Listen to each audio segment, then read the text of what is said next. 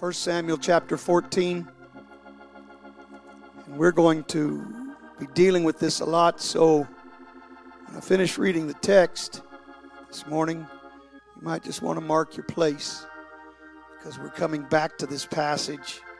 I'm Going to read several scriptures out of this chapter, kind of give us a background and an understanding of what's going on. 1 Samuel chapter 14, verse 24. The Bible says, And the men of Israel were distressed that day, for Saul had adjured the people, saying, Cursed be the man that eateth any food until evening, that I may be avenged on mine, ad- on mine enemies. So none of the people tasted any food. And all they of the land came to a wood, and there was honey upon the ground. And when the people were coming to the wood, behold, the honey dropped.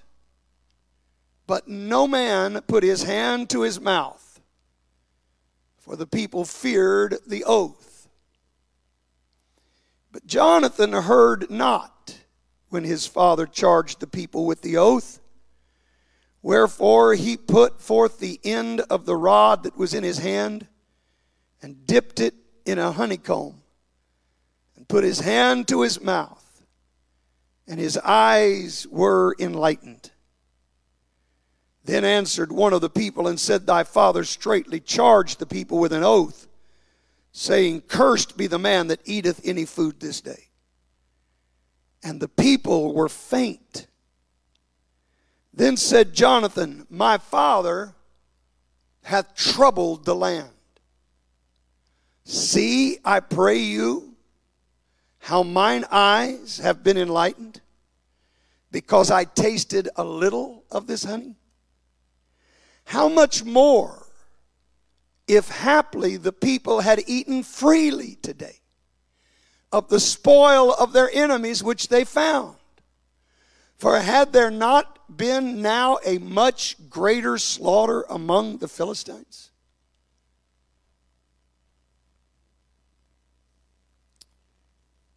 I, I know you're standing, and I don't want to spend too much time before I let you be seated, but I do want to remind you that King Saul was not known for being a spiritual man.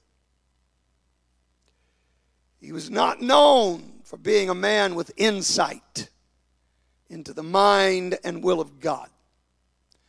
Saul tended to do things based on his own logic his own ideas. Saul pursued his own will, never really cared much about the things of God. Jonathan seemed to be different.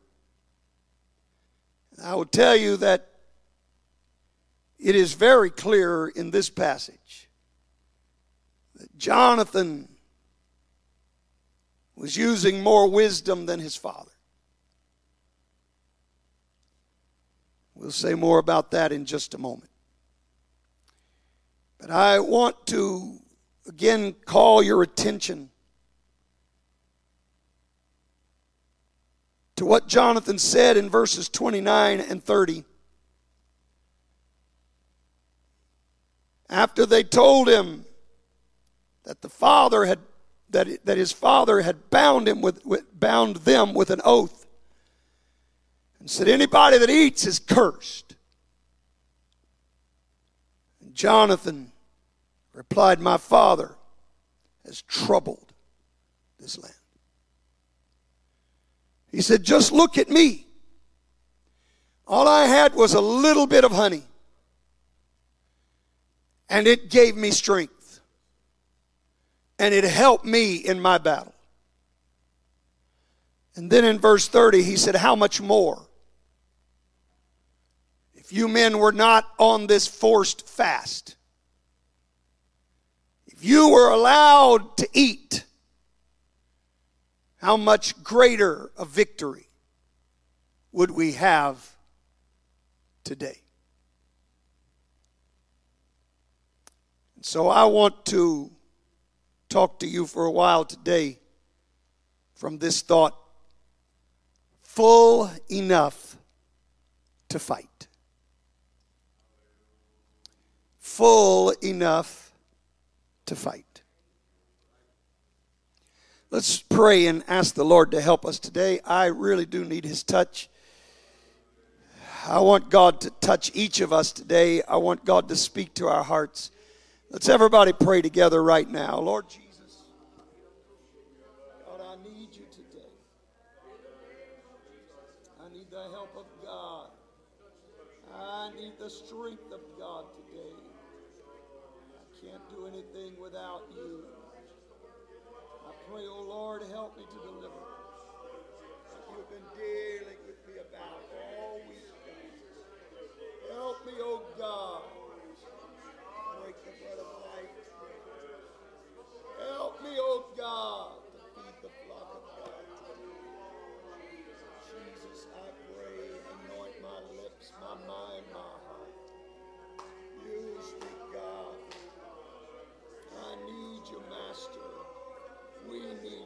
this place. Let the will of the Holy Ghost be accomplished. In Jesus' name, in Jesus' name, let's worship the Lord. Let's worship the Lord. Let's worship the Lord. Let's worship the Lord.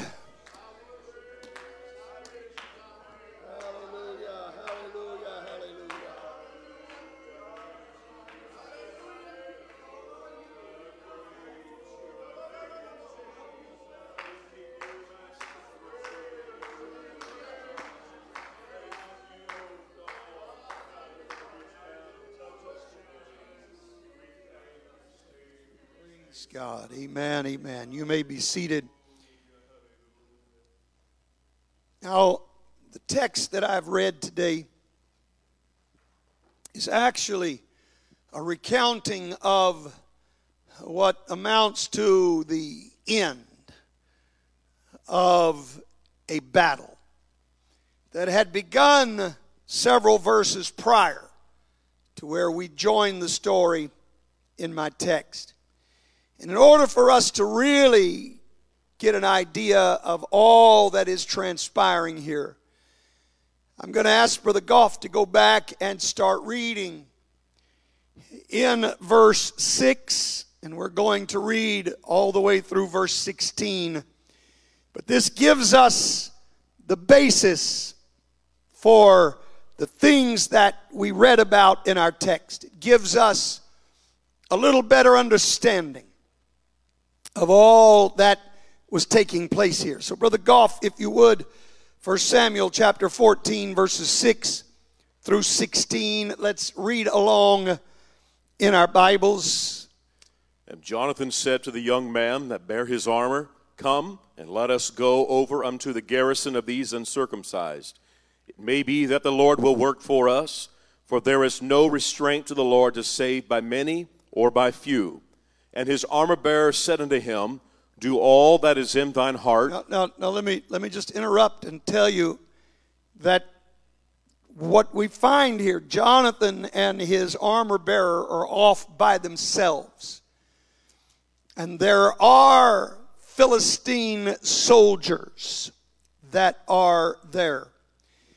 Jonathan is far, far outnumbered because, as I said, it's just him and his armor bearer. Many historians will tell you that the armor bearer didn't carry his own weapons, he was there to assist the soldier. And so these two men were sorely outnumbered. But we see in Jonathan a faith. This is why I said earlier he is much wiser than his father. And I submit to you much more in tune with the mind of God than Saul was.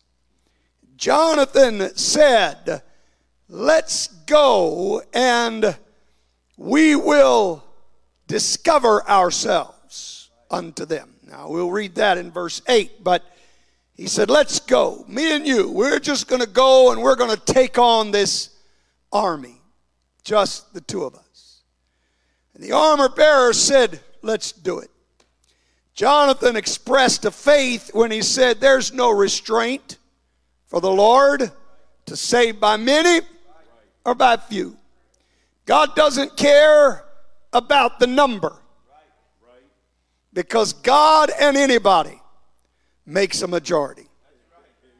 In fact, God without anybody makes a majority. Well, hallelujah. And as long as God is fighting, there is no enemy that stands a chance. Well, praise God. And so the armor bearer felt that faith, and I believe had faith both in Jonathan, his leader, and in the God of Israel. And he said, Let's go. Do what's in your heart. I am with you. I'll fight with you. I'll fight for you. I'm going to be there to defend you we're going to do this thing together. Hallelujah. Amen. And so let's pick up in verse 8. Then said Jonathan, Behold, we will pass over unto these men, and we will discover ourselves upon unto them. If they say unto us, Tarry, we come to you, until we come to you, then we will stand still in our place, and we will not go up unto them. But if they say unto us, Come up unto us, then we will go up, for the Lord hath delivered them into our hand, and this shall be a sign unto us. All right, and so so they they actually are in the crevice of some rocks. They're hiding here. In fact, uh, I read an interesting story that during during the Six Day War in Israel in the 60s, uh, that uh, the Jews uh, who were under attack. A general found himself in this same location and in the same situation as Jonathan. And he was trying to figure out what he was going to do. And, and that evening, while he was rehearsing the matter and trying to study, he pulled out the scriptures and read the story. And he said, It worked for Jonathan. I'm going to give it a try. And, and history tells us that the same God that fought for Jonathan fought for this general as well and brought a victory for him just like he did for Jonathan. Amen. But Jonathan Jonathan said, We're going to come up out of these rocks. We're going to, we're going to come up out of the crevice and let them know we're here.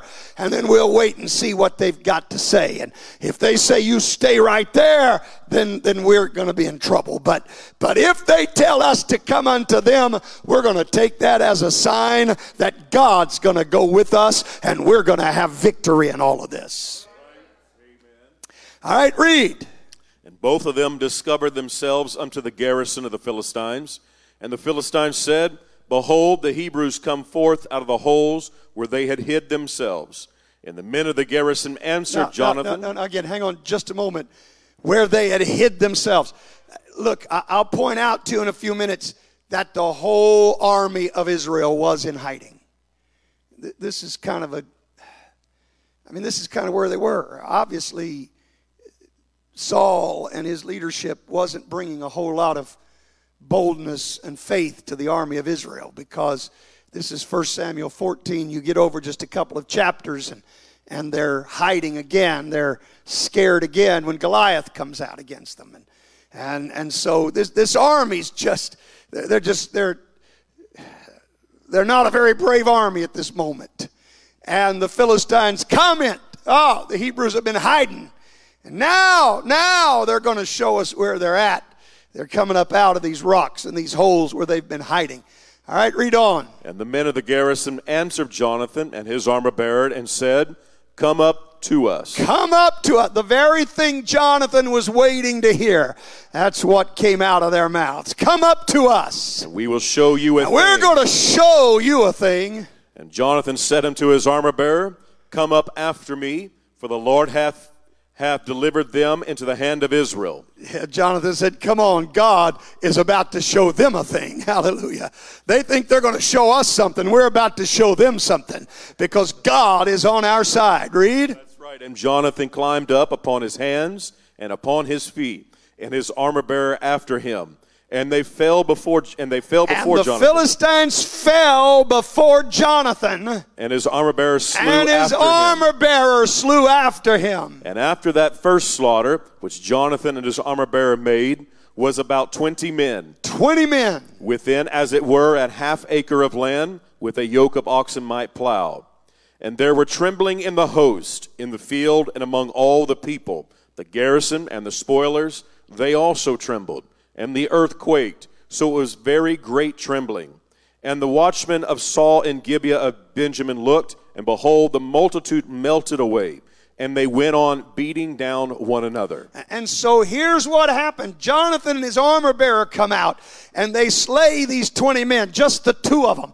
And they take down 20 men, and it puts fear into the heart of the enemy as they see it. And the Bible says they go out, amen, beating down one another. There is a victory that's starting to take place. Now, I'm going to tell you that this victory this victory begins to put some confidence in the hearts of the soldiers of Israel. The army of Israel sees what's going on. They see the Philistines fleeing. They see the Philistines stumbling over each other, tripping over one another, trying to get out of there. And all of a sudden, they get some courage.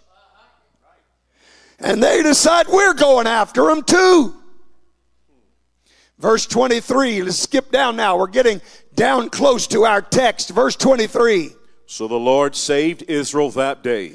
The Lord saved Israel that day. The battle passed over unto Bethaven. I'm telling you, God stepped in and performed a miracle. God created, amen, a victory when it looked like there couldn't be any victory. Because listen to me, there can't be a victory if people are not willing to fight. Oh, I hope somebody's going to help me here this morning. As long as the children, look, God was ready to bring the Philistines down. It wasn't a matter of them waiting on God, God was waiting on them. God was ready to defeat the Philistines, uh, but he couldn't find anybody willing to get up and fight. Hallelujah. God needed some warriors. God needed some people with a backbone, willing to take on the armies of, of the Philistines. And all it took was one young man and his armor bearer. And suddenly, suddenly, God began to respond. And the Lord, not Jonathan, but the Lord saved Israel that day. God's the one that brought about the victory that day. Hallelujah. Now, I said I was going to show you these Philistines, the reason why they said these Hebrews are coming out of the rocks where they're hiding. The reason they said that's because that's exactly what was going on. Uh, we back up, that was verse 23 we just read. Back up to verse 22. Uh, 1 Samuel 14, verse 22. Likewise, all the men of Israel, All the men of Israel which, had hid themselves, had in hid Ephraim, themselves in Mount Ephraim. when they heard that the Philistines fled, even they also followed hard after them in the battle. so the, the whole army was hiding in the mountain until Jonathan got some courage. And Jonathan went after them. And Jonathan began to defeat them, God helping him to do it. And then the rest of the Israelites came out of their place of hiding. Then the rest of the Israelites began to fight. And it was then that verse 23 tells us that the Lord saved Israel that day. Amen. It was then when finally there were some people that got enough gumption about them to come out of their place of hiding and say, We're not taking this anymore. We've got the enemy on the run. We're not going to give up now. We're not going to quit now. Now's the time to fight like we've never fought before. Now's not the time to pull out the hammock and go to sleep. Now's not the time to lay back and rest. Now's not the time to go into hiding. Now's the time to fight.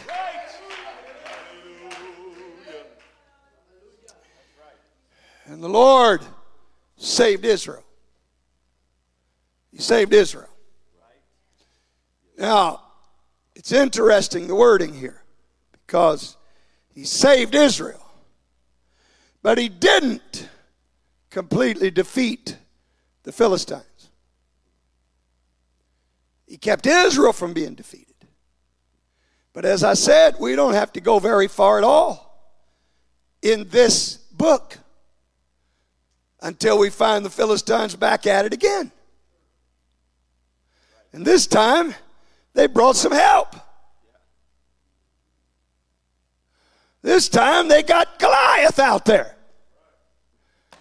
But I'm telling you that in chapter 14, I believe, Brother Goff, they could have been defeated then. And chapter 16 might never have happened. If they only would have done what they needed to do back in chapter 14. Well, but see, there was a problem there was a problem. They were hiding, but they weren't hiding only because they were afraid. There was another issue at hand. There was something else going on here, which brings us to our text. Verse 24. 1 Samuel 14, verse 24.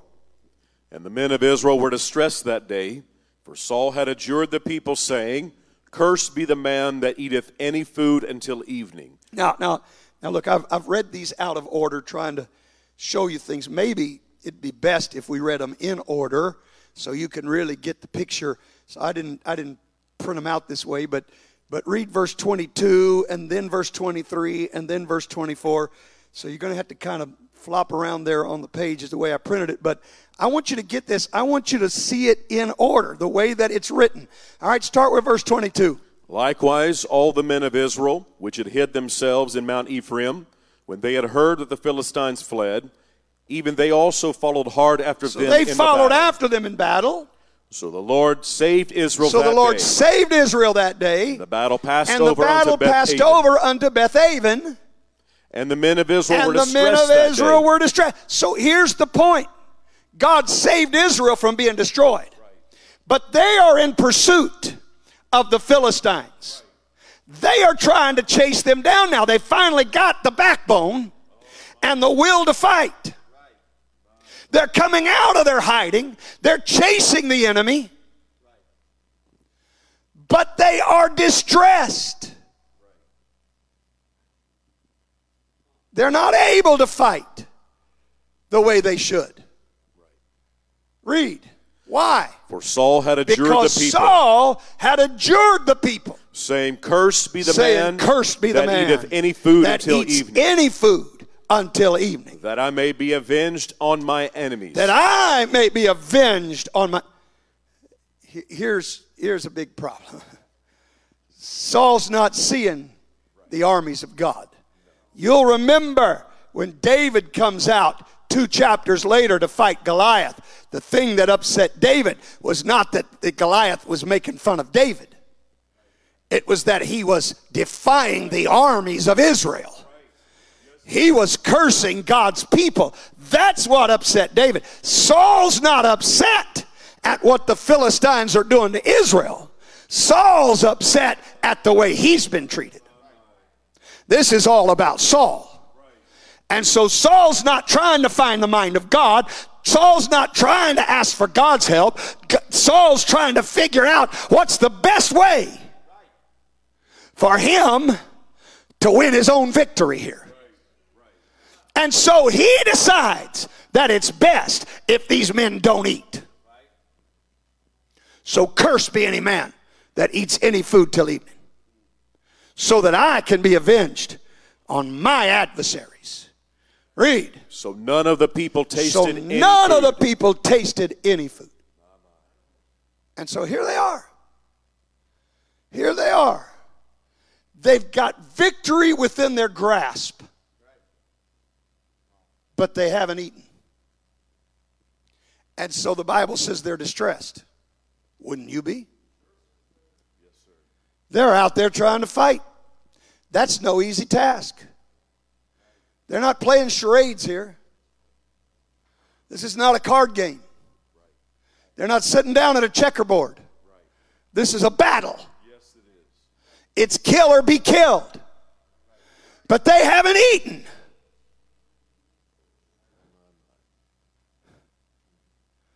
They want to win. They got the will to win. They got the desire to win. But they don't have the strength to win. What a foolish command Saul gave that day. To expect men to be able to fight without any food. Now, what's amazing in all this, Saul gives this command. When just moments later, they're going to walk into a place where God has miraculously provided them with sustenance. What they're about to find is not natural, it's miraculous. Read verses 25 and 26. And all they of the land came to a They wood. came to a wood, and there was honey upon there was the ground. honey on the ground. And when the people were come into the wood, they came into the wood, behold, the honey dropped. the honey was dropping. But no man put No his man hand to put his, his mouth. hand to his mouth. For the people because feared the the people oath. feared the oath. Do you understand what's going on? They're fighting for their lives all around them. This is miraculous. You don't just find honey just on the ground, honey just flowing like this. I mean, it just doesn't happen that way. You might find a, you go out into a wooded area, you might find a honeycomb here or there, but you don't find honey everywhere. But they did. This was miraculous. God had provided them the sustenance they needed, but Saul in his carnality said, You're not going to eat. They walk in and here's food. And they refuse to eat because they'd been told not to. There was only one warrior that ate that day. Only one. Let's read verse 27. But Jonathan heard not when his father Jonathan charged the didn't people with the hear oath. this oath. Wherefore he put forth So the end of the Jonathan, rod. using wisdom, looks around and he said, Man, honey, it can't get any better than this. I need something to give me strength to keep fighting. Remember, he'd already killed 20 men. He's weak, he's weary, he's been fighting hard. And he looks down. Wow, just what I need right now. And he takes his rod and he sticks it into a honeycomb and he gets some honey and he brings it up to his mouth. And oh, the Bible says, I- I'm, I'm telling you the story. You're supposed to be reading. Read, read, read, read, read. And his eyes were And enlightened. his eyes were enlightened. He's no longer weak. He's no longer weary. There's strength that comes upon him. He's refreshed. He's ready to fight on. Now, he's killed 20 men. The others have been hiding. But they're starting to do battle now. Jonathan, in his weariness, in his weakness, takes in just a little bit of food and suddenly feels that surge of energy and says, I can fight on for a little while now. I got some strength.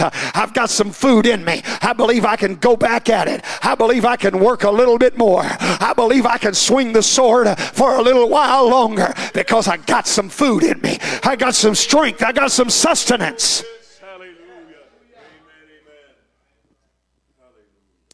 Now, to me, this shows a valuable lesson. You can't win against the enemy when you haven't eaten. You can't win a fight when you're empty. Well, Jonathan confirms this. Let's read on verses 28 through 30. Then answered one of the people and said, Thy father straightly charged the people with Yeah. an oath. So they're going to get on to Jonathan. saying, Here they are hungry. Here they are weak. Here they are weary. Jonathan's the only one doing the smart thing. And they want to correct him. Your father told us not to do this. Read. saying, Cursed be the man Cursed that eateth man any food this day. eats any food. And the people were faint. Now, now, now, now, hang on. Why didn't Jonathan hear this oath? Because he was out there fighting. He wasn't there hiding with the rest of them. He was out there fighting. So he didn't hear this foolish oath that went on. And it's a good thing he didn't. There wouldn't have been any victory that day. There would have been no victory that day had Jonathan been bound by this same oath. But Jonathan didn't hear it. And Jonathan did the smart thing. Jonathan did the wise thing. And Jonathan ate. And because he ate, he could keep on fighting. And here these men say, Your father said, Cursed is the man. Cursed is the man that eats. And the Bible says, And the people were faint. They were about to drop. They'd fought as long as they could fight. They'd given it everything they could give it. They didn't have any strength left in them. Read. Then said Jonathan, Said Jonathan, My father hath troubled the land. My father has troubled this land. See, I pray you, Don't you see how mine eyes how have been enlightened, eyes because have I have tasted a little honey. because I ate just a little bit? Don't you see the difference? How, Can't you tell? I'm not like you. You're about to fall over. You're about to pass out. I'm ready to fight. You know why? Because I ate just a little bit. Read. how much more, if haply the people had eaten freely today of the spoil of their enemies which they Yeah, had found? as they are chasing the Philistines out of their camp, the Philistines are leaving food behind. They're leaving their, their, their grub behind, their meals behind, and the Israelites are looking at it. You know what it's like to be fasting? You know what it's like to be on a fast and you get to work and everybody else has got their lunch pails out? You know what that's all about? Some of you don't. You ought to try it sometime. Develop character in you. Praise God. So, so they're running through the camp and they're swinging the best can swing. Probably can't quite catch up because they just don't have the strength. And all the while they're seeing all this food and not a thing they can do about it because they're trying to fight while they're empty. You can't win that way. You can't win that way. Now, they had God fighting for them, and God saved Israel, and God chased the enemy away. But Jonathan asked, How much more of a victory would we have had if you'd have been able to eat while you were on the run? If you'd have been able to grab a few bites along the way and get some strength and some nourishment as you chase the Philistines. Read. For had there not been now a much greater Would slaughter there not have been a much greater slaughter? among the Philistines? Now, Jonathan had not eaten a lot, but he had eaten. And I'm telling you that if you're going to win, you got to be full enough to fight. You got to be full enough to fight. I'm telling you today that the Lord saving Israel doesn't necessarily mean they won. Really you could call it a draw. The enemy's running from them, but the enemy comes back just a few days later. They didn't really accomplish much of a victory. They killed a few and they put the rest to flight, but they didn't put them to flight far enough. And I'm here to submit to you that had they been eating along the way, if they'd have had some strength, if they'd have had some sustenance, amen, I'm telling you, the, the Philistines may have never showed up in chapter 16. They may have defeated them fully. They may have put them away completely. Amen. While God was fighting for them, if they would have had the strength to fight for themselves.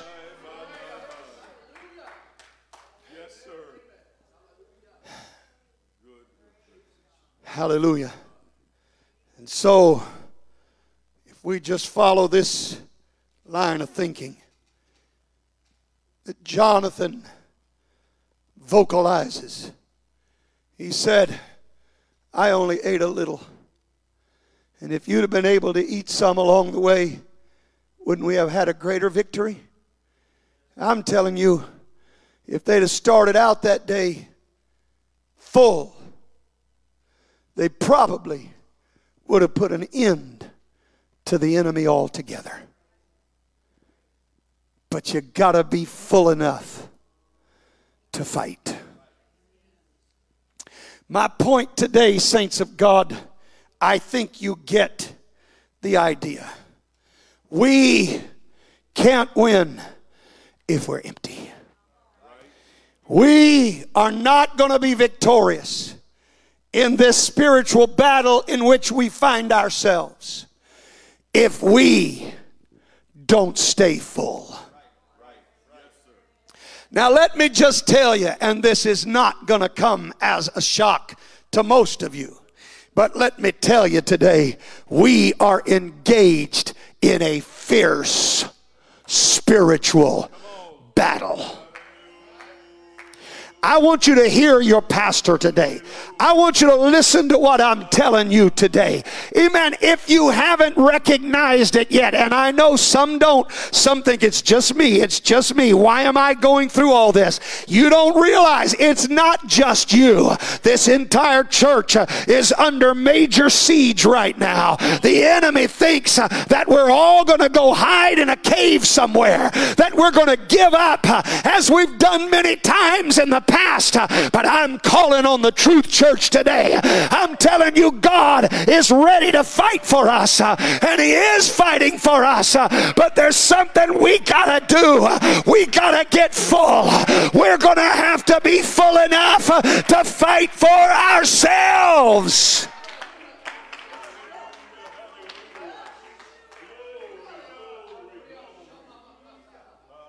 Ah, katorabasatayanda. Our enemy is not the Philistines. And believe it or not,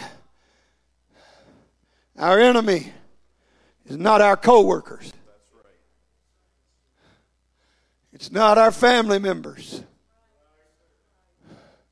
It's not other people in the church. It's sure not your pastor. Though the devil would like to convince you that anyone or all of those are the enemy you're fighting right now. And I'm here to tell you that's not the case. Paul told us who we're fighting in Ephesians chapter 6. He writes to us in verse 12 and says this For we wrestle not against We're not flesh wrestling. and blood. We're not wrestling. We're not wrestling against flesh and blood. But against Wait, wait, wait, wait, wait. I want to stress that.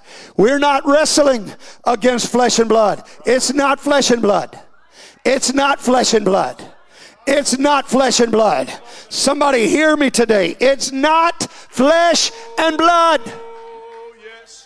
It's not that person on the job. It's not that neighbor. It's not that relative. That's not who you're fighting. The devil may be using them. The devil may be putting thoughts in their mind. The devil may be putting words in their mouth, but that's not your enemy. We're not wrestling against flesh and blood. Who are we wrestling against? But against principalities, principalities against powers, powers, against the rulers, rulers of of the darkness of this world, against spiritual wickedness in high, places. I'm here to declare to you today that's our enemy. That's who we're fighting against, and he's out in full force. Uh, he's trying every trick in the book right now. You hear your pastor? It's not just you that's going through something. You hear me? This entire church uh, is under attack right now, and and we got to recognize it and we got to wake up to it. This is a call to arms today. This is a call to arms. Oh, I feel the Holy Ghost right now. This is a call to arms today.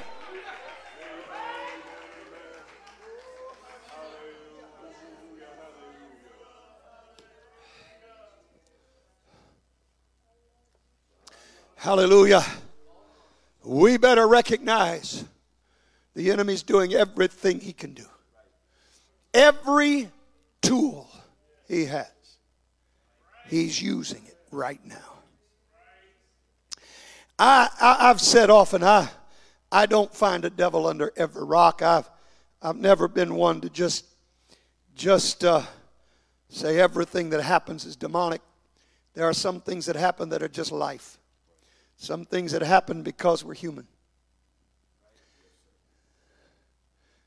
Uh, for most of you, well, no, not most of you.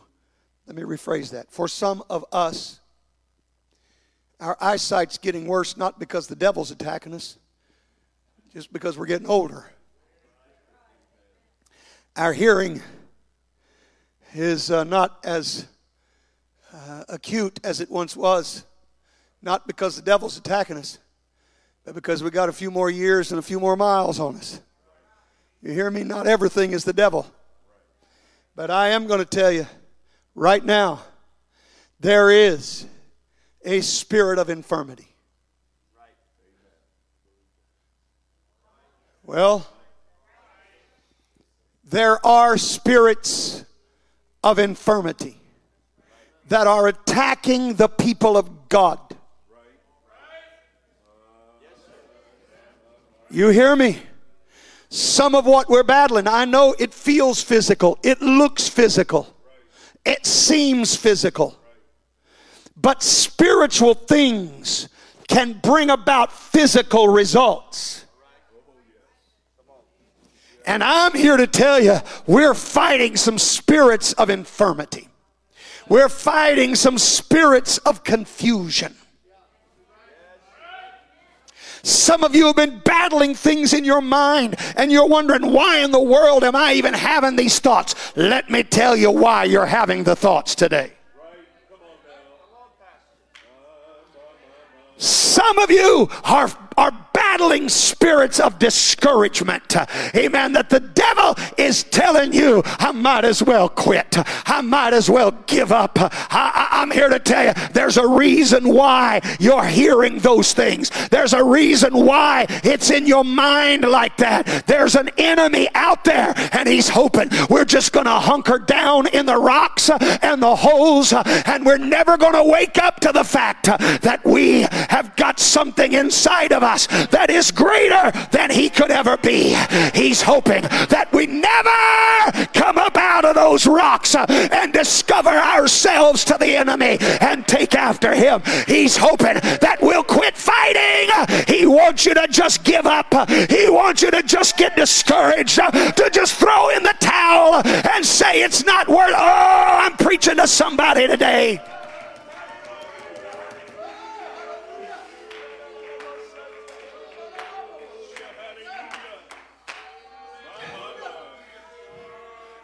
Hear me, hear me, hear me. All of this, I'm, I'm, I'm preaching to you. All of this, you can ask. I, I don't know who all's on the media, but I had this posted last night. My scriptures posted last night about 11 o'clock. So, so this, this, this, this was all in the works late last night. But I'm going to tell you, the devil's doing what he can to bring division.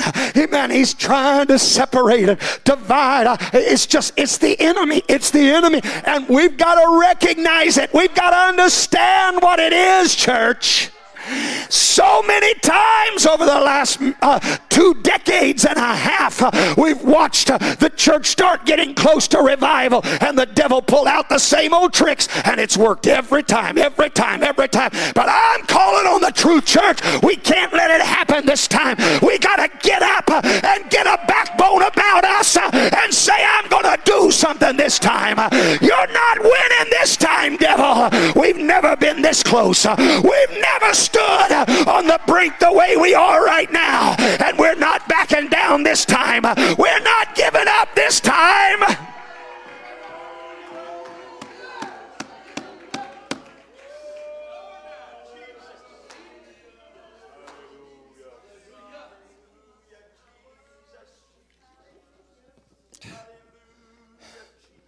Listen, the very reason we're fighting what we're fighting, and it's as intense as I've ever seen it in my life. And I don't say that lightly. I've been living for God for 50 years. That's a long time. But I don't know when I've ever, as a pastor, seen the, the intensity of spiritual battle that I'm seeing right now. I'm feeling it. Our pre service prayer, we're struggling to have liberty. Our worship service, what happened to the freedom we had just a few weeks ago? I'll tell you what happened. The Philistines are taunting us. The Philistines are trying to get us to back down. I've stood in this pulpit and preached in, the last few weeks and gone back to my office and said, Dear God, what happened? I didn't feel like we ever really broke through while I was preaching. Well, I know what happened. I know what's going on. I know what's I know what's taking place. Hear me, saints. Hear me today. I'm telling you, the devil is doing everything he can. He is coming in like a flood. He's coming in to try to stop us, to try to hinder us, to try to distract us, to try to, to divide us us, to try to destroy us. We can't let it happen. Something's got to rise up inside of us.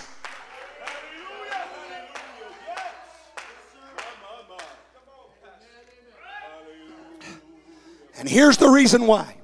This is the reason why we're fighting what we're fighting right now. 1 Corinthians 16, verses 8 and 9. But I will tarry at Ephesus now until listen, Pentecost. Listen, listen, Paul said, I'm going to stay right here in Ephesus. Everyone say Ephesus. Staying right here in Ephesus until Pentecost. Why, Paul? Why are you staying in Ephesus? For a great door. Because a great door. And effectual, and effectual is open unto me. Is open unto me. And there are many adversaries. I'm staying here because God's opened the door. God's opened the door, so I'm going to stay here. I'm not going anywhere because God opened the door in Ephesus. So I'm going to stay right here. Now, he says this. He said, A great door and effectual is open unto me. What? And there are and, many wait, adversaries. Wait, a great door and effectual is open unto me. And, and. I pointed this out before. He didn't say a great door and effectual, but there are many adversaries. He said, and.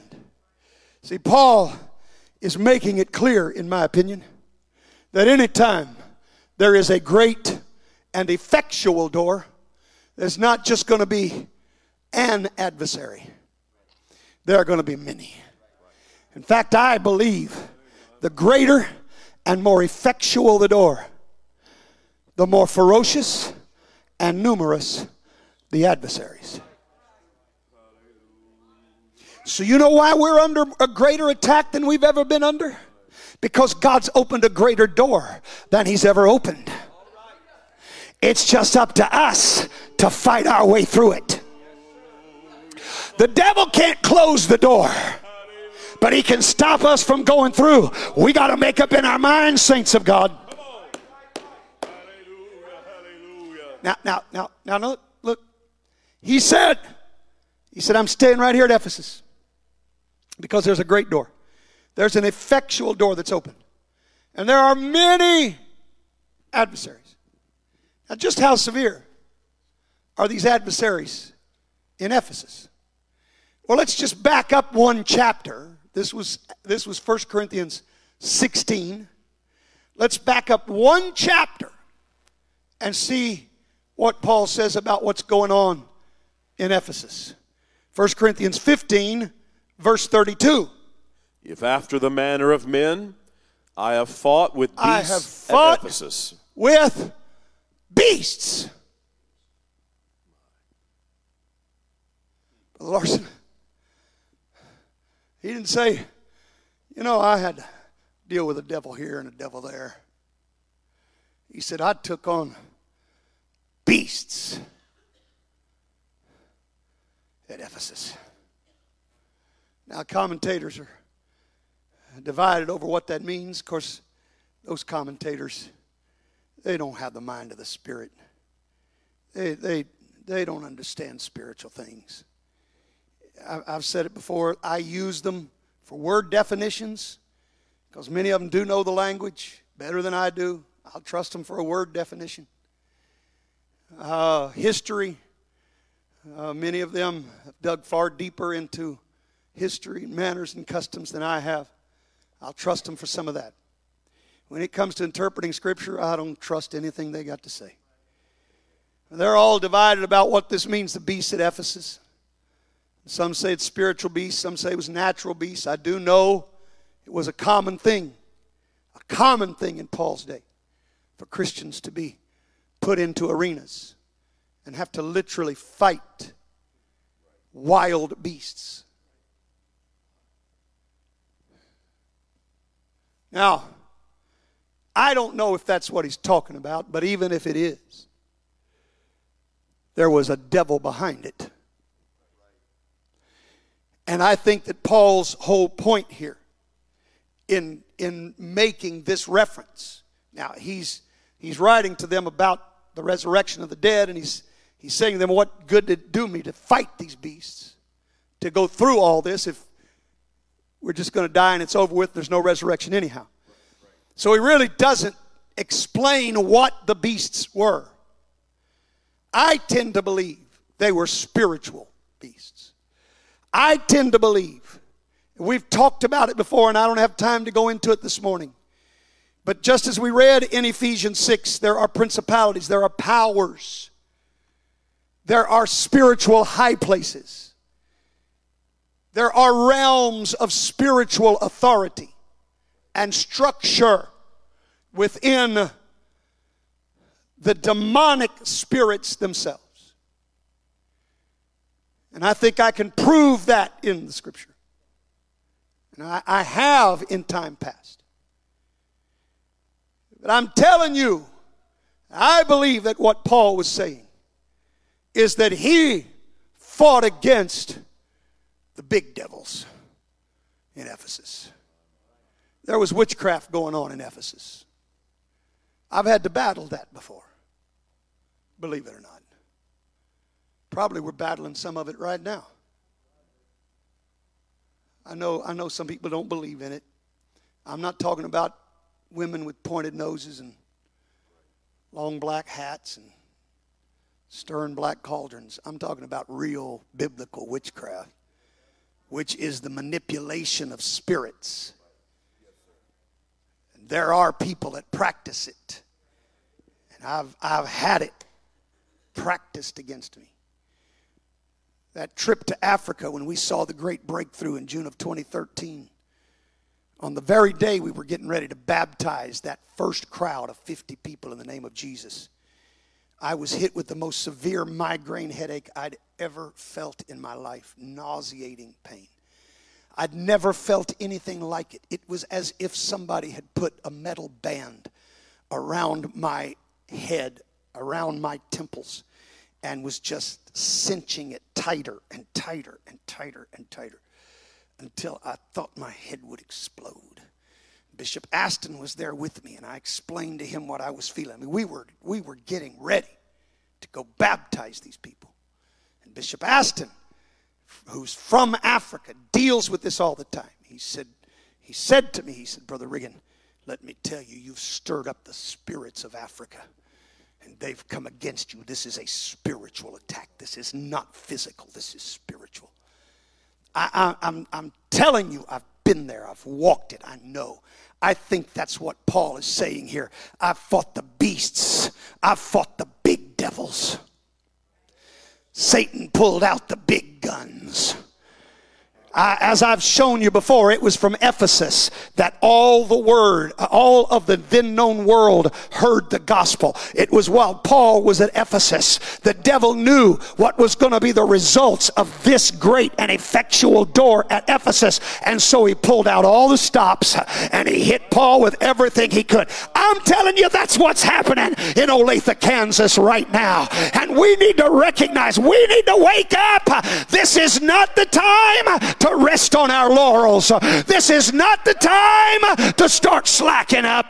This is not the time to let up in our prayer life, to let up in our Bible reading. This is not the time to start getting lax about our church attendance. This is not the time to let up in pre service prayer or in worship while the singing's going on or while the preacher's preaching. I'm telling you, if we've ever been intense in our fight, we got to fight now. We got to fight with everything that's in us. We got to give it all we've got. Church, we've got to break through this once and for all. There is a great and effectual door that is open to us, but we got to fight our way through it.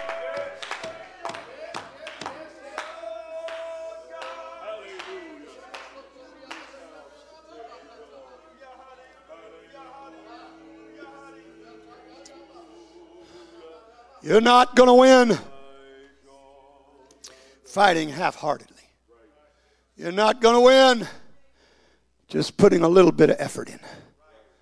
You're not going to win just trying to ride the fence. It's not going to work. Not in this battle. Not in this war. It's not going to work that way. And let me tell you, it's not going to work. Even if you make up your mind, I'm going to fight with everything I've got, you're not going to be successful. You're not going to be successful if you try to fight without being full. Let me, let me just really quickly, and I've got a lot of scriptures here, Brother Goff. I've, I've got a lot. I do not want to make this into a two part series. I've got a lot of scriptures right now that I just want to read just, just to show you something. I, I, I titled this Full Enough to Fight.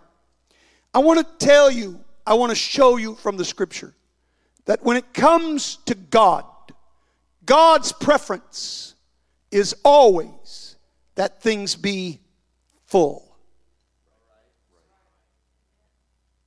Let's go through these scriptures and I'll try to go through them as quickly as I can. Leviticus chapter 16, verses 12 and 13. And he shall take a censer full of burning coals of fire He shall off- take a censer, what? full Full. Full. of burning coals Of of, burning fire coals. from off the altar before the Lord. And his hands full of sweet incense beaten small, and bring it within the veil. And he shall put the incense upon the fire before the Lord, that the cloud of the incense may cover the mercy seat that is upon the testimony, that he die not. The censer has to be full. His hands have to be full. Second Kings chapter 4, verses 3 to 7. Then he said, Go, borrow these vessels abroad of all thy neighbors, even empty vessels. Borrow not a few. And when thou art come in, thou shalt shut the door upon thee and upon thy sons, and shall pour out into all those vessels, and thou shalt set aside that which Set is aside that which is full. full. She, so she went out from him and shut the door upon her and upon her sons, who brought the vessels to her, and she poured out.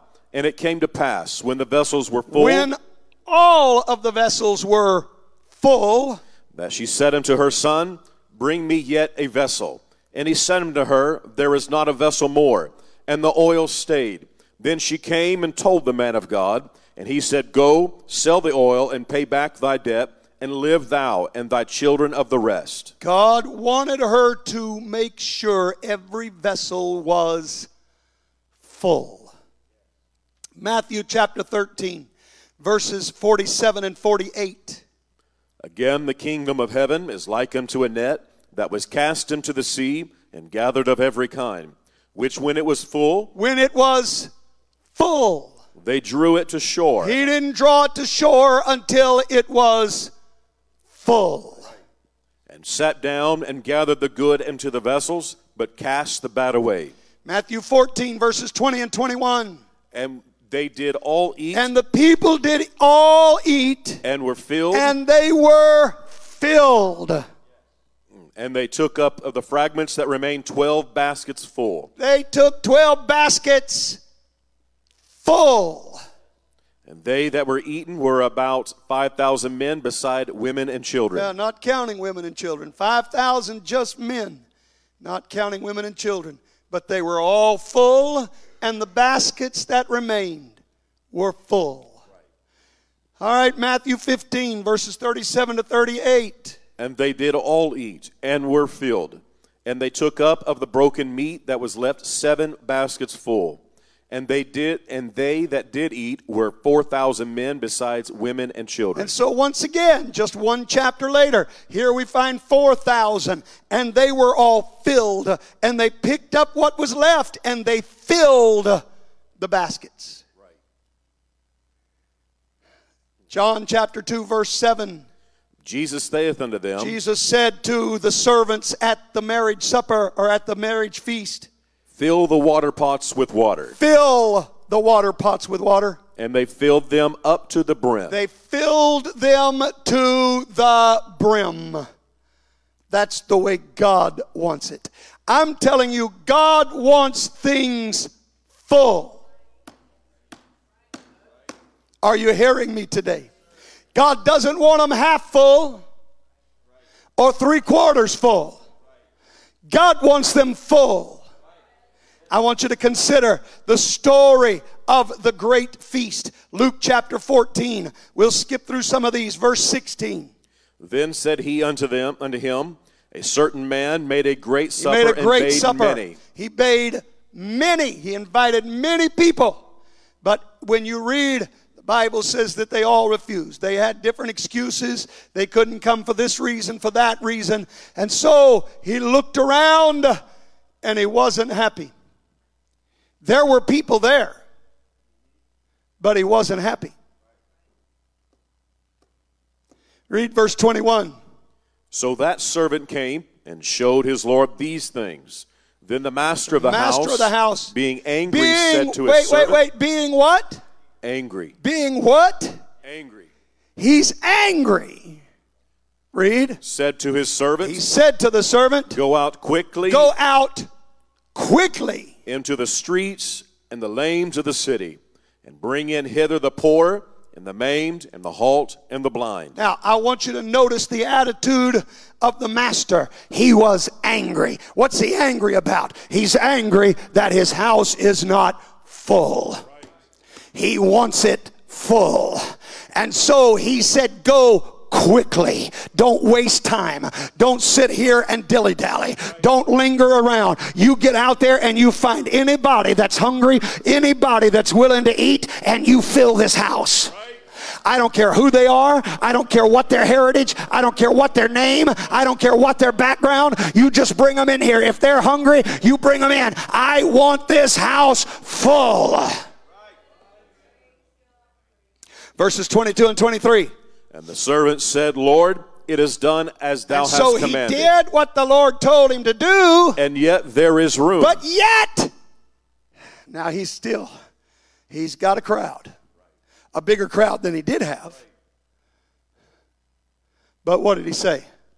and the Lord said unto the servant, Go out You into go the highways back out again into the highways And hedges. and the hedges And compel and you do whatever in. you got to do, but you get them here.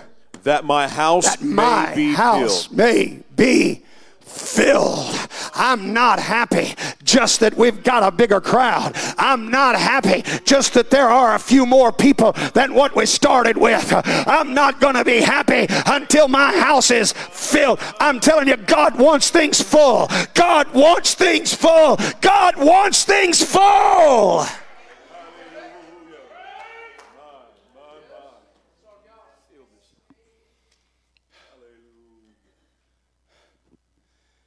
And that goes for us. God doesn't want us trying to live our spiritual life half empty. Pray once in a while. Read our Bible once in a while.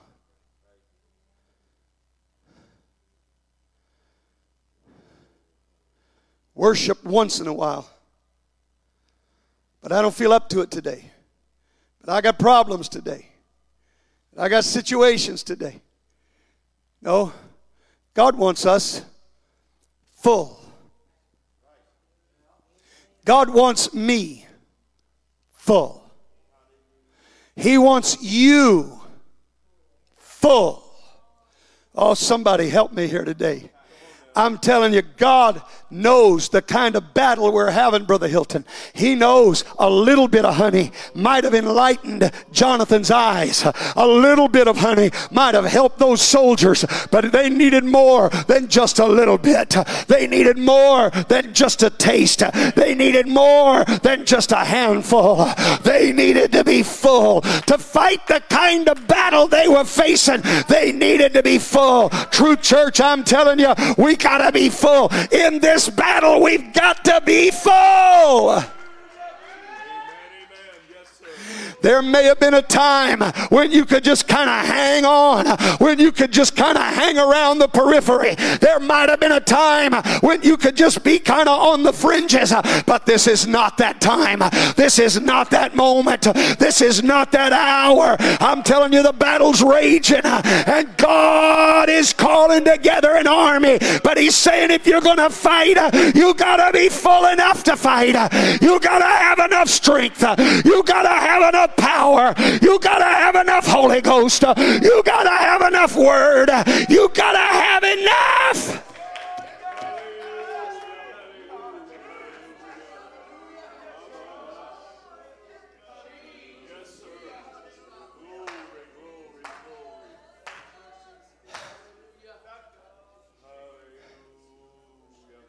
I I want to call to your remembrance today. I'm I want to call to your remembrance today. A well known parable. Most of us at least know a little bit about this story. But I want to show you something here in Matthew chapter 25. Jesus gives this parable.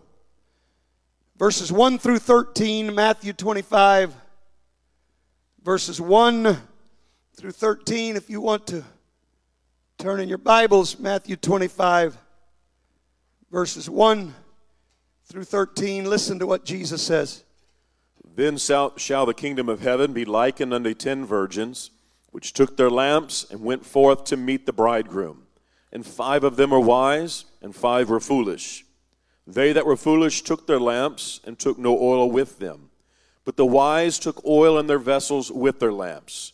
While the bridegroom tarried, they all slumbered and slept. Now, now, now let me let me let me stop. This is where knowing some of the customs of the day will help. Five were wise, five were foolish. Those that were foolish took their lamps and took no oil with them. Now, please understand, this doesn't mean that there was no oil in their lamp at all. They would not have had a lamp if there was not some oil in the lamp. There's no need to be carrying a lamp with no oil. Right? If there's not some in it, why even carry it?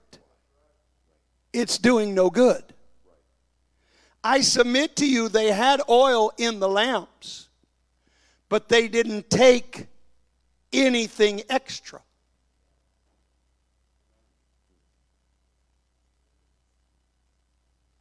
They had enough for the moment. This was their job as a part of the bridal party. to light the way.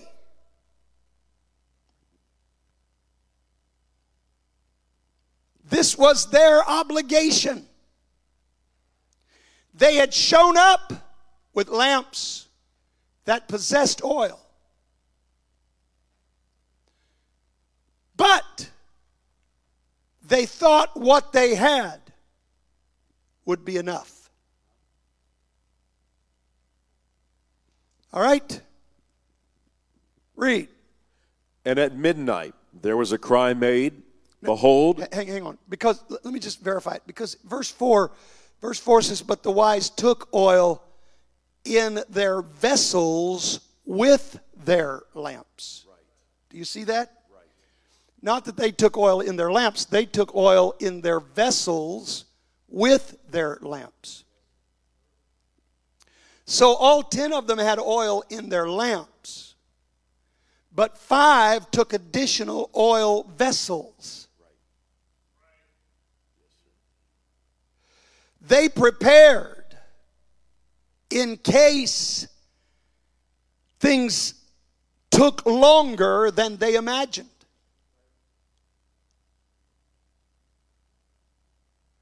All right, now read. and at midnight there was a cry made, Behold, the bridegroom cometh. Go ye out to meet him. And so, all and so, verse five, they, the Bible says that the bridegroom tarried, and and all ten of them fell asleep. All ten of them had grown weary, and even the the wise fell asleep, waiting for the bridegroom to come. But you see, as the night progressed, now understand to the Jews, night began 6 p.m. It was the beginning of a new day for them. And they didn't usually stay up like many of us. They didn't usually have second shifts and third shifts. Six o'clock, they're done. Have a meal and go to bed. So they may have been in bed by seven or eight.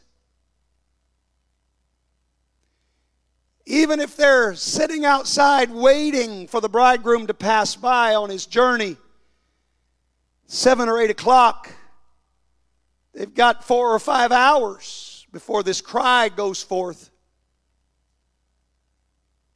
So you understand these candles have been burning this whole time. Four or five hours, the candles are using up the oil that's in them. And then at midnight, this cry goes forth Behold, the bridegroom cometh. And then they arose and trimmed their lamps. They looked. Now, look, they probably all had about the same size lamp. They got to looking at their lamp and they said, hmm, bridegroom's coming. They've been burning now for four or five hours. Not a whole lot of oil left in the lamp. We better do something about it. So they trimmed their lamps.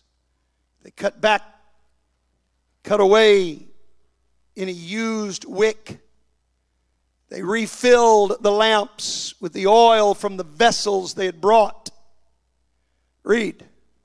and the foolish said unto the wise, the Foolish said to the wise, Give us of your oil, for our lamps are gone out. But the wise answered, saying, Not so, lest there be not enough for us and you. we, we, we prepared for the night to last longer than we imagined, but we didn't prepare for you too. But go ye rather to them that sell. So you're going to have to yourselves. go and try to find somebody that you can buy from. And while they went to buy, the bridegroom came, and they that were that were ready went in with him to the marriage, and the door was shut. Afterward came also the other virgins, saying, Lord, Lord, open to us. But he answered and said, Verily I say unto you, I know you not. Watch therefore, for you know neither the day nor the hour wherein the Son of Man cometh. Now, now here's what I want to point out to you in all of this. if you're getting the picture the way that I'm describing it to you, all 10 of them were asleep. All 10 of them hear the cry, of the bridegroom's coming. The wise look at their lamps and realize we got a problem. Because this has got to stay lit. Now, he may be coming, but we still don't know exactly when he's going to get here. But we got to do something. And so they trimmed their lamps, and the five foolish said to the five wise, Give us some of that oil you brought with us. Now, the King James says it this way this is verse 8 For our lamps are gone out. But when you look at it in the original Greek, it's not in the past tense. In the original Greek, what they're saying is, Our lamps are going out. There's still a little bit of a fire there. There's still a little bit of a wick, a little bit of oil down inside of this, but they are going out and they're probably not going to last. In fact, they were so convinced the lamps would not last that they left. Remember, they'd heard this cry at midnight. There's not a 24 7 Walmart. There's not a QuikTrip. They're going to have to wake somebody up to try to get this. But they're so convinced, they know when they look inside that lamp, there's not enough to get me through the rest of this night. So if I have to go wake somebody up to get some more oil, then that's what I got to do. And they left to do it. Their lamps had not gone out, but they were going out. I want to tell you, church, that's what concerns me about the latter day church. I worry that people grow content because they can still see a little bit of a flicker. They worry because there's still a little bit of a heat. You get enough people shouting and they can run too. You get enough people talking in tongues and they feel some goosebumps too. My lamp's not out. But is there enough oil to get you through the long night that's ahead? That's the question I've got for you. Not is it still alive? Is it still burning? My question is do you have enough to keep on from now until you don't need it anymore? I don't know if they were successful. I just know they came back. But by the time they got back, it was too late. And the Lord said, I don't even know who you are. Stop knocking at the door. You're not getting in. Oh, listen to me, saints. This is what happens when you don't stay full. God wants us to be full. Don't just come to church and eat a little bit of honey once in a while. Don't just come to church and get enough of the Holy Ghost to keep you through the service and to bring you back to the next service. I'm telling you, we're in the midst of a battle, and you better have enough strength that when you wake up tomorrow, you can fight the devil. You better eat enough. You better pray enough. You better talk in tongues enough. You better read the scripture enough that when the devil hits you at work on Tuesday, you can look him, amen, eyeball to eyeball and say to him, Devil, I'm not backing down. I'm not giving up. I'm not quitting. You better be full enough to fight whenever he throws a punch. He doesn't fight fair. He doesn't fight fair. He's going to catch you at an unsuspecting moment. He's going to catch you when you're down. He's going to catch you when you're having financial trouble. Oh, you're having physical problems. He's going to catch you when your job looks shaky. I'm telling you, he's going to throw a punch when you're not looking. He doesn't fight fair. The devil is the master of the sucker punch. He knows. He knows. He knows when you're not looking. He knows when you're not aware. He knows when you're unsuspecting. And that's when he doubles up his fists. And that's when he hits you the hardest. Well, I'm telling you the truth. So there's only one way that you're going to get through this. You got to get full enough to fight. At any moment, at the drop of a hat. I'm telling you, when our soldiers are at war and they're out there, if, they, if things die down in the night and their officers tell them you can go try to get a few hours sleep, you hear me? That's not a guarantee. It's conditional. Because if the bullets start flying and the bombs start dropping, I've seen pictures of them jumping up out of bed in their undergarments and running out to the battlements, putting their weapons on the wall and firing dressed the way they were. Because you don't have a chance. You can't say, hold on, wait a minute. I need to brush my teeth. I got to comb my hair. I got I got to get my armor on. Hang on, hang on, hang on. No, no, no. Anytime the enemy starts fighting, you're just going to have to get ready to fight. And I'm going to tell you, too many people, too many people in the church of the living God think the devil's going to wait until they get all their ducks in a row, and then he's going to come attack you. You just wait, devil. You just wait. One of these days, I'm going to be praying enough that I'm going to really be able to fight you, and I'm going to put you in your place. He's not going to wait. In fact, the very admission that you're not ready right now is his signal to go ahead. And every time you admit you're not ready, he hears it and he takes note and he's going to punch you again. So, you know what you got to do? You got to get full enough to fight every moment of every day. Full enough. Full enough. Ephesians 5, verse 18.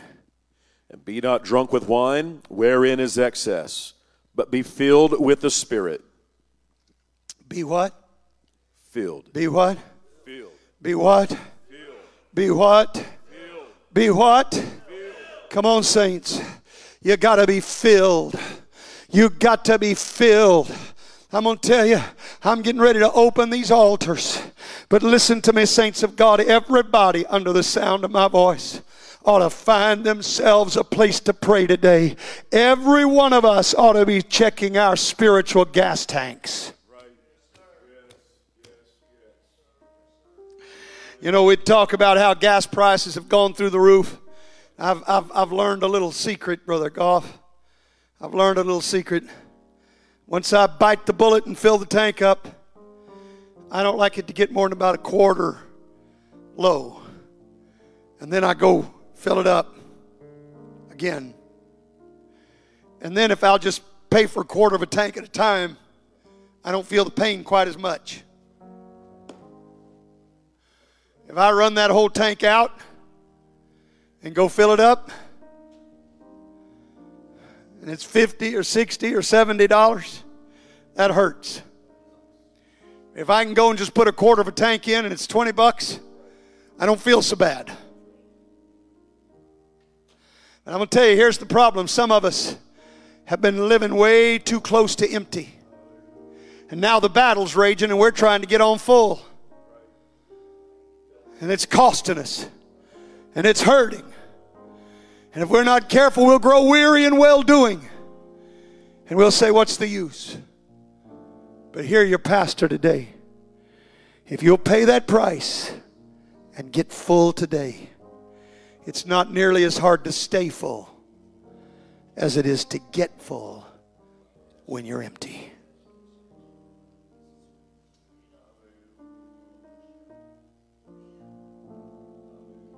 It can be done. You can get full when you're empty. But it's a lot more difficult. And it's going to cost you a lot more sacrifice to get to that point. But listen to me, saints. If we'll pay the price, if we'll get full, it's amazing what happens as a result of us being full enough to fight.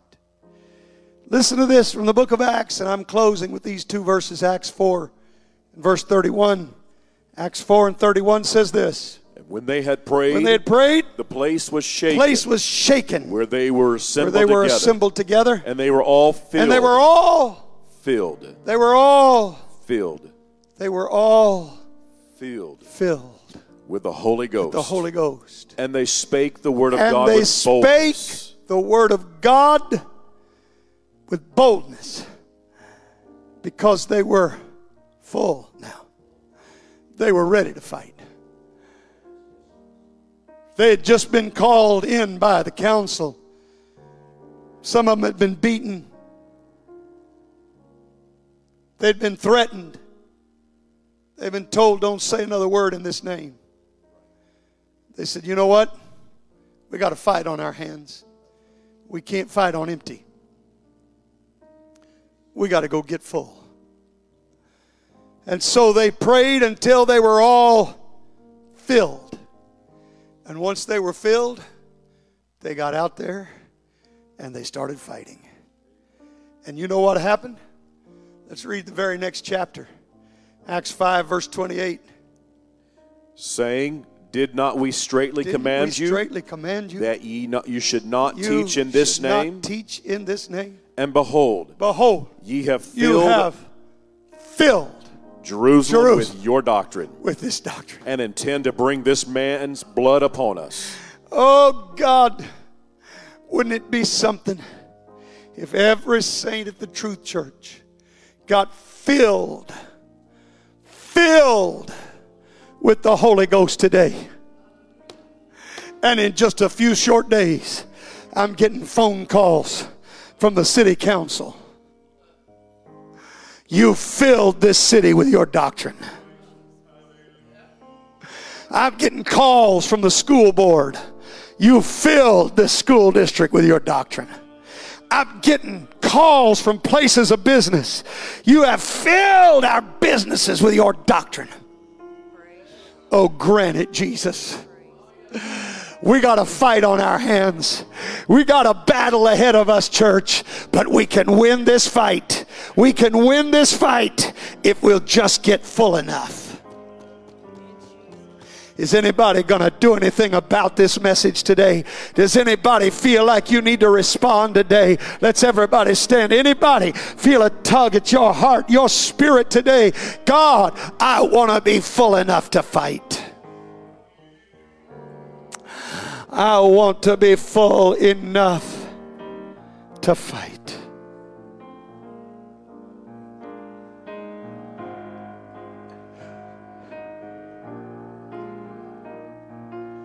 Oh, let's talk to him. Come on, we need to seek God. We need to really get a hold of God today.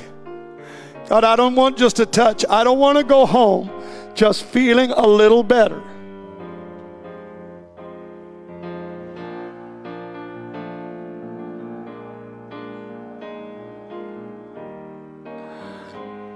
I want to leave here full today. Fill it up, Lord. I want to be full, Jesus.